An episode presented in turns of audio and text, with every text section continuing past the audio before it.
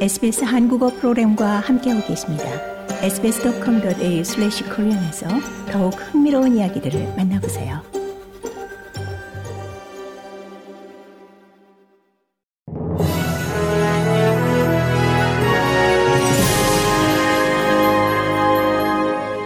(2023년 10월 23일) 월요일 아침에 SBS 한국어 간추린 주요 뉴스입니다. 올해 말 시진핑 중국 국가주석을 만나기 위해 중국을 방문하겠다고 발표한 앤소니 알바니지 연방총리가 조 바이든 미국 대통령을 만나기 위해 워싱턴으로 떠납니다. 호주 연방총리가 중국을 방문하는 것은 7년 만에 처음입니다. 알바니지 연방총리는 이스라엘과 하마스의 전쟁이 격화되는 가운데 이 바이든 대통령이 인도 태평양 지역에도 계속 집중할 수 있도록 촉구할 것입니다.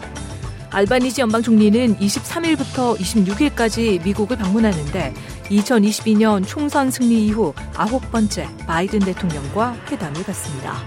미국 대사를 역임한 케빈 러드 전 연방 총리는 채널 7에 출연, 알바니지 연방 총리는 계속해서 국익을 위해 미국과 중국 양국과 공조할 것이라고 말했습니다.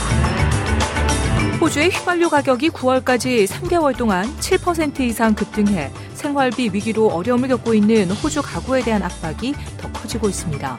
연방재무부는 오는 25일 발표되는 최신 소비자 물가지수에서 9월 분기의 인플레이션이 0.4%포인트 추가될 것으로 예상하고 있습니다. 중동 지역에서 일어나고 있는 이스라엘과 하마스 간의 분쟁 또한 글로벌 유가를 더욱 상승시킬 것으로 예상되지만 이는 9월 인플레이션 데이터에는 반영되지 않습니다. 거의 절반에 이르는 호주 인구가 굶주림에 대한 불안감을 느끼고 있는데 이런 식량에 대한 불안감을 일으키는 주요 요인이 식품 가격이라고 새로운 보고서가 발표했습니다. 올해 푸드뱅크의 굶주림 보고서에서 일반 인구의 48%는 이 적절한 식량에 지속적으로 접근하는 것이 어려울 것이라는 불안감을 느끼고 있다고 밝혔습니다.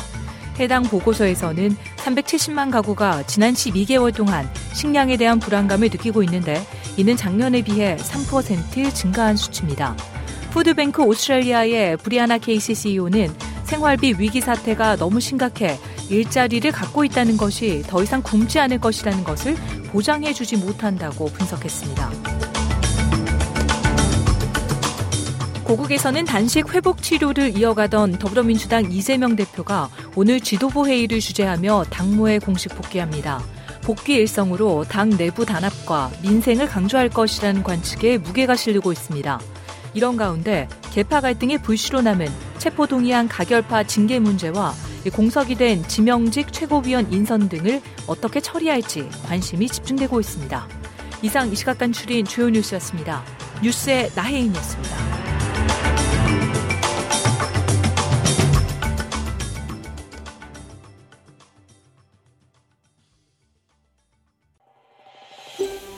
더 많은 이야기가 궁금하신가요?